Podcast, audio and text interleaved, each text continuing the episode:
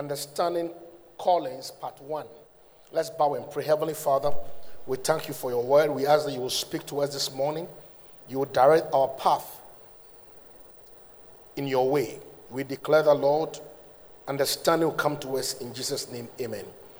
Turn your Bible to First Chronicles, First Corinthians 1 26 to 29. 1 26 to 29.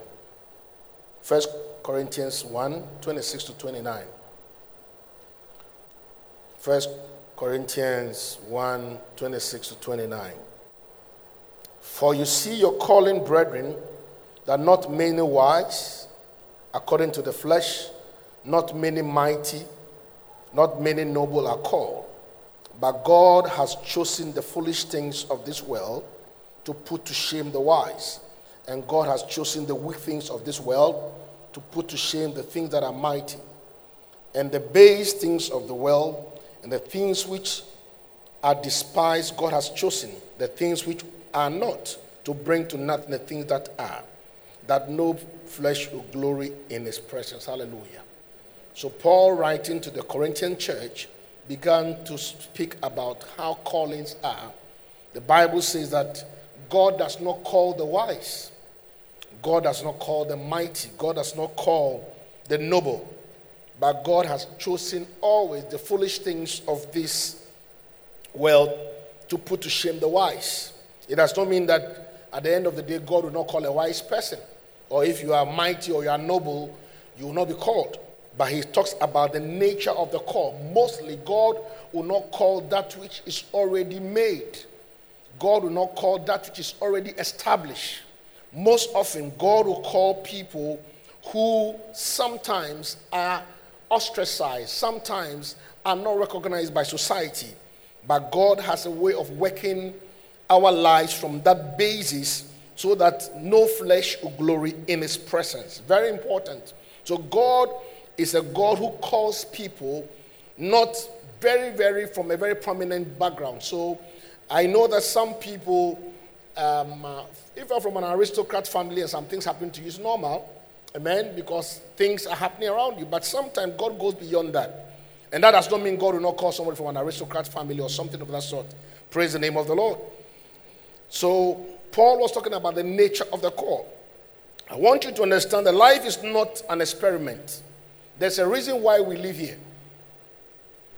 And God has created a purpose for everything, and God has a purpose for you. God has created a purpose for everything, and God has a purpose for you. You are not a mistake. And every believer has been given a calling. Every believer has been given a calling. A calling is a divine summons, a supernatural invitation of God to his given assignment. A calling is a divine summons or a supernatural invitation of God to his given assignment. And as believers, we are called to fulfill God's calling for our lives and be a blessing, a blessing to the nations. So, as believers, everyone is called to fulfill God's call on your life and be a blessing to the nations. Ephesians chapter 2, verse 8 to 10. Ephesians chapter 2, verse 8 to 10. For by grace have you been saved through faith, and not of yourselves. It is a gift of God. Not of works, lest anyone should boast. For we are his workmanship, created in Christ for good works which God has prepared beforehand that we should walk in them. So Paul is still writing that by grace have we been saved through faith and not of ourselves. So nobody came to become a child of God by himself. It's not how powerful, it's not how you lived, it's not how you, you, you, you obeyed God, but it's a gift of God so that nobody should boast. Hallelujah. Then the next thing he said was that we, for we are his workmanship created in Christ for good works. So I believe that apart from getting born again, the next important thing in your life is to discover who God made you, is to know why God sent you on earth, is to discover your calling and your assignment. So the Bible says that we are his workmanship. We are his workmanship created in Christ for good works. So that which is supposed to come out of you is good works, not bad works. That's why the scriptures that all things work together for good for them who are called according to God. So the bad, the, the, the ugly, and the things you are experiencing are all part of the things that God makes it out to become good. And it says that which God has prepared beforehand that we should walk in, in them. That means that before you arrive here, there was an assignment prepared for you, there was a calling prepared for you. God had prepared the way we should walk in. God has prepared how we should operate in our calling. And that can only be found when we connect to our Maker through the leadings of the Holy Spirit. So, like I've said, apart from being born again and receiving Jesus Christ as your Lord and personal Savior, the next thing that is very critical in your walk with God is to discover why you are here and there is an assignment on your life. Say, I have an assignment. Everybody at my, the sound of my voice has an assignment. As, as long as you have showed up here, you have an assignment. As a matter of fact, they said that uh, when a man meets a woman, about 70 million potential people are released in that moment. And if you could make it out of your mother's womb, you have an assignment. So you are not just here by mistake. You didn't just happen. God made you happen. Say, God made me happen. Very important because sometimes we feel as if we just showed up. And sometimes you look at where you're coming from, your parents and those who brought you forth, and say, like, this boy, they just made a big mistake to send me down here. You are not a mistake. Hallelujah. So, what's, what are some of the characteristics of our calling? Number one, the, our calling is a holy calling. Our calling is a holy calling. Second Timothy chapter 1, verse 9. Our calling is a holy calling. Who has saved us and called us with a holy calling, not according to our works, but according to his own purpose and grace, which was given to us in Christ Jesus before time began. I love this one.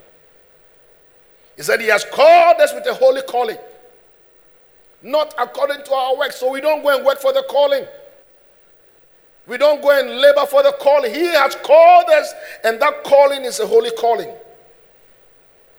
You may be providing a service, is a holy calling. So I'm not only talking about standing in the church to preach. You may be an engineer, it's a holy calling. You may be a fashion designer, it's a holy calling. You may be somebody who works with metal, it's a holy calling. You may be a musician, it's a holy calling. You may be a good cook, it's a holy calling. You may be an entrepreneur, it's a holy calling. You may be somebody who speaks various languages and help people to understand, it's a holy calling. You may be a teacher, it's a holy calling. You may be even somebody who is just a messenger, but it's a holy calling. It's a holy calling. It's a holy calling. And it says that we were not called according to our works. Otherwise, some of us would not be called. Amen. Some of us, our, the history behind us is so. Praise the name of the Lord. But according to his own purpose and grace, purpose and grace, which was given to us in Christ before time began. So before you arrived here, God knew you'd be seated before me this morning. God knew that for some reason you will move out of where you are living to live around this neighborhood or drive all the way from wherever here you are, you are living to come to the service today. So, this call is a holy calling from heaven. It's a holy calling. And the calling comes from God, not man. That is why we don't we must not force people to become what we want them to be. Parents, don't force your children to become what you should you couldn't be. I couldn't be a medical doctor, so be a by force medical doctor for me. We are supposed to guide our children, guide, be guardian to people to fulfill their destiny, but you don't impose a call. That's why, as parents, as soon as the child start writing exams, begin to look at their results and begin to find out what is their strength and what is their weakness. Those of you bring your kids to my office, normally one of the first questions I ask your kid is that, what do you want to become? I don't ask because I just want to strike a conversation. It's, it's purpose. Because normally, by a very young age, latest by 8, 9, 10, some kids know what they want to become. My mother told me that when I was 11 years old, and I, was, I went through what they call the confirmation in EP Church. The day I finished the confirmation and came home, I asked my mother, I told my mother I wanted to become a pastor at 11. And she was telling me that you have to go through, you have to become a catechist and, and, uh, and where, where become a long process. You know how the, the, the, the evangelicals do it. You have to become a catechist and you have to be around 22 before be married and be a, uh, go and, oh, ah. Then I also discovered I have a grace in the area of engineering. My father is an architect. He wanted me to become an architect and run a base family business. I said, no. I like machines. It was a conflict, but he understood. So don't force your child to become what you couldn't become. I had a story about this young guy whose parents wanted him to become a medical doctor. He went to school, become a medical doctor by force. The guy became a medical doctor. The day he graduated, he took the certificate and handed it over to the children, the, the parents. Said, Thank you. You paid my fees, but this is the certificate you wanted me to get. This certificate. He went back and started painting. Don't force your children to become what you couldn't be. Let's help them to discover what they are called to become. So, all my children, all I ask you is that, what do you want to become? And I'll guide you, I'll lead you. So, it's a holy calling. We don't work for that call. But we must work when He calls us. We don't work for the call, but we must work when He calls us. So the call doesn't just happen. And I want you to understand that no call is useless because it's God who assigns us to our calling. That is why when you discover your calling, don't look down on somebody's calling. Because it's God who placed the calling there. Don't be like somebody. Don't be like somebody. Be yourself. Number two, we must walk worthy of our calling. Ephesians chapter 4, verse 1 to 4. We must walk worthy of our calling. I, therefore, a prisoner of the Lord, beseech you to walk worthy of the calling which you were called, with lowliness and gentleness and with long suffering, bearing with one another in love, endeavoring to keep the unity of the Spirit in the bond of peace. So, Paul is admonishing us that we should walk worthy. It means to walk appropriately with the calling which you were called, with all lowliness. It means that we should walk with humility of mind, modesty, and lowness. Don't walk with pride, with meekness. That's gentleness. Meekness is you have an ability to be taught. When somebody is meek, meekness that doesn't mean the person is weak. But meekness is a teachable spirit. So, though you are in your field, or maybe you are doing well in that field, you are ready to learn. Meekness, very important. That is gentleness. Then he says long suffering. That means forbearance and fortitude and patience.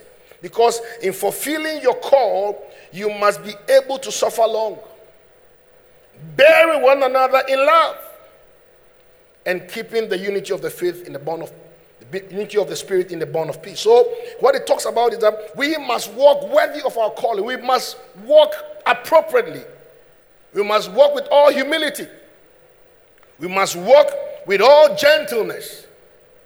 We must walk with long suffering. It means that sometimes when fulfilling your call, things may be tough. When fulfilling your call, you must be patient. When fulfilling your call, you must have a mo- you must operate in modesty. Very important. So our calling is not supposed to make us proud and arrogant. Our calling is not supposed to make us uh, think that we are special more than somebody. That is why, even in any organizational structure, the gate man is important to you. Just imagine that you have a, I'm coming to church this morning and I get to the gate and the gate man is not there to open the gate. It's important. And that's why sometimes you don't drive past them and look at them and scream at them and shout at them. They are very important to the organization. They are very, very important. Nobody is useless. Nobody is better than the other. And when you discover that, you realize that you need that body, you need this person, you need this person. That's why all the body is not one. And this morning, I needed my legs, number one, I needed my eyes to open. I needed my legs to get out of bed. I needed my, my legs to be able to move into the bathroom. I needed my hands to be able to put on the water. I needed my hands to be able to um, uh, clean myself and all that. You need every part of the body to be able to operate. So we must work appropriately with humility. So when you are working in a team, don't be somebody who think that you are better than the other.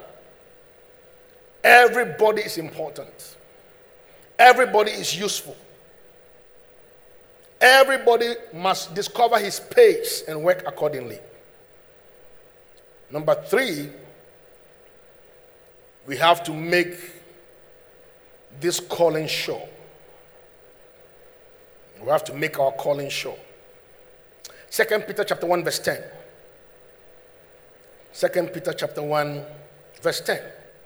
Therefore, brethren, be more diligent to make your calling and election sure.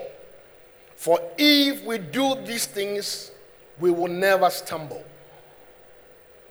Therefore, brethren, be even more diligent to make your calling and election sure. If we do these things, we never stumble. What is diligence? To make an effort, to be prompt and earnest, to endeavor, to labor, to study, to work with speed. When I say speed, I'm not talking about doing things um, uh, um, haphazardly. It says that we should be diligent to make our election sure. So when God gives you the, the calling and you discover, be diligent. Be serious about it. Work hard. I, I believe in grace, but grace works with labor. Labor with it. Be diligent. People never discover their, their call because they don't seek for it. You must be diligent. And when we do these things, we'll never stumble. stumble. So we must be people who are diligent. So when you are called, it's an assignment. You must work hard. You must be prompt. You must do it with labor. You must study around. You must read around it. You must be able to pay the price for it. The calling didn't, didn't just happen. All the great men, sometimes when we see great men, we say, oh, the man is favored. Who told he's favored? He worked for it. Because favor does not work in vacuum. The Bible says that when the angel came to Mary, he said that highly favored one. I believe Mary was doing something that attracted the angel. It didn't just happen. Esther became favored because she obeyed the instruction of the eunuch. Don't eat this. Don't use that cream. Use this cream. Use that cream. But if it's asked for me, I'm favored, I can do anything. You don't succeed. And don't frustrate the grace of God on your life. If you have grace on your life, don't frustrate it. Don't live anyhow and expect the grace to work. Don't misbehave yourself and think the grace will work.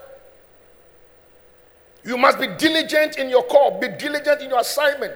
That is why sometimes, as a pastor, when I see people who are serving God or serving in the ministry who are not diligent, I get worried because it's like, what are you really doing there? Be diligent. Tell somebody, be diligent. Very important. That means that you, you are prompt, you are earnest, you are sharp, you are ready to make extra effort. Number four,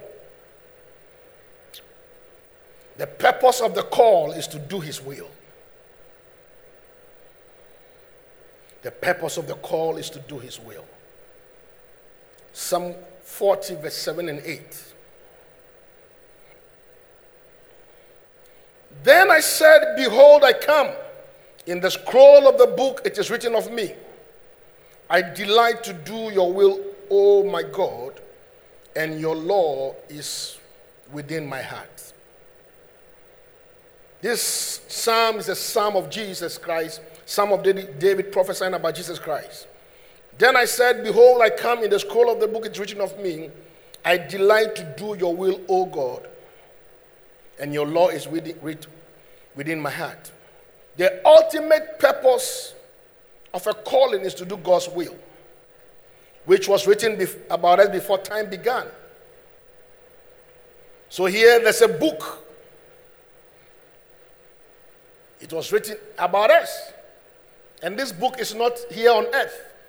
This book is in the spirit. That is why every believer must discover what is written about them in the scroll. And he says that I delight to do your will. So when you are called and you are obeying the call, you are not just doing something as an accountant, you are not just doing something as a businessman, but you are obeying the will of God. And whatever you are called to do is in your heart. The Bible says that when Moses had it came into his heart to deliver, it was the call. That's why there's a stage that the thing comes into your heart. There's a stage that the thing takes hold of you.